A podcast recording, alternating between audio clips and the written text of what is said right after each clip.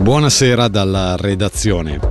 Pestaggio in rotonda a Locarno per i fatti risalenti all'ottobre 2022. Nel processo d'appello i due principali imputati sono stati condannati a tre anni di detenzione, di cui 20 mesi sospesi condizionalmente per un periodo di prova di due anni e 16 mesi.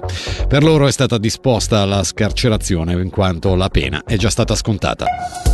È scattato l'arresto per l'uomo fermato ieri all'altezza degli svincoli di Camorino dopo aver forzato un posto di blocco ed essersi dato alla fuga sulla 2. Si tratta di un 24enne cittadino marocchino senza fissa dimora. Aveva con sé una decina di grammi di cocaina e alcune migliaia di euro in contanti. Fra le numerose ipotesi di reato a suo carico, infrazione alla legge federale sulla circolazione stradale e infrazione alla legge federale sugli stupefacenti. Una pena di un anno e mezzo sospesa per due anni per un cittadino italiano che nel giugno 2023 rapinò un distributore di benzina a Ponte Cremenaga. Come riporta la regione, lo ha deciso la Corte delle Assise Correzionali di Lugano nel dibattimento odierno in forma di rito abbreviato. Il 36enne è stato condannato anche per truffa e falsità in documenti ed espulso dalla Svizzera per sei anni. Restiamo sulla giudiziaria, 12 mesi di detenzione sospesi per due anni alla decisione delle assise correzionali di Mendrisio ai danni di un 51enne di Riva San Vitale che tra il 2021 e il 2022 spacciò 175 grammi di cocaina nel Mendrisiotto. Lo riporta alla regione. L'uomo è attualmente in terapia per curare la propria dipendenza. Voltiamo pagina, sono state presentate oggi le linee programmatiche cantonali di politica culturale per il periodo 2024-2027. L'obiettivo è consolidare una strategia per i prossimi anni, concentrandosi in particolare sulle esigenze di associazioni e operatori culturali indipendenti. Le misure presentate sono 30, redatte dopo una consultazione con vari enti nella Svizzera italiana e portatori di interesse del settore, quest'ultimo ormai considerato economicamente strategico.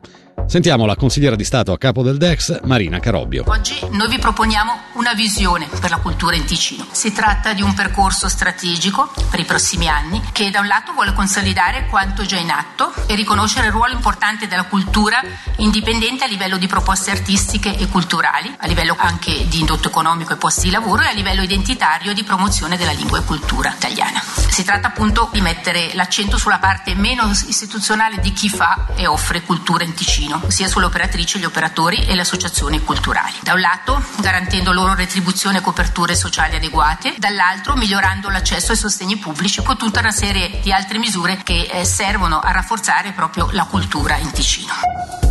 Il 48,5% delle rive del Ceresio è in mano ai privati e quanto emerge dai nuovi dati consultati dalla rivista Hoch Parterre sull'accessibilità dei laghi svizzeri.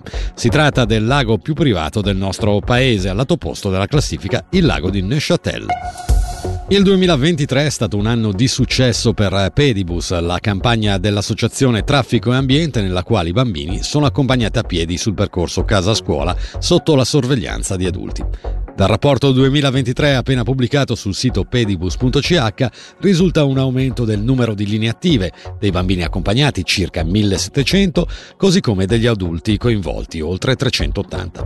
Sentiamo Caterina Bassoli, coordinatrice di Pedibus Ticino. Abbiamo ormai oltre 120 linee attive sul territorio, esattamente 127, ma siamo molto orgogliosi appunto dei risultati raggiunti. È un progetto dell'ATA sempre più conosciuto e che accoglie sempre più come ho detto, adesioni e simpatia da parte di tutta la comunità. Ormai non sono solo più i bambini che aderiscono con i propri genitori alle linee pedibus, ma abbiamo anche tanti volontari, abbiamo tante associazioni che anche eh, ci sostengono oppure partecipano proprio attivamente alla nostra campagna al pedibus.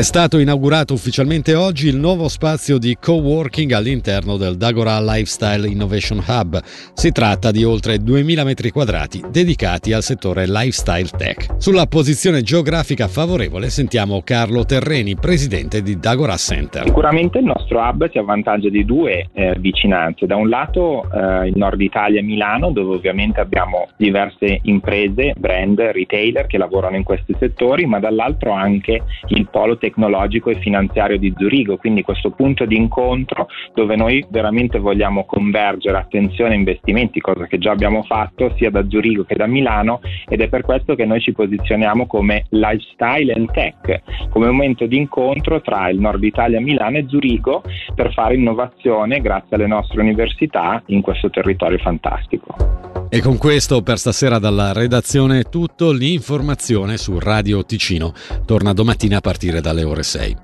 A tutti grazie per l'attenzione e l'augurio di un'ottima serata.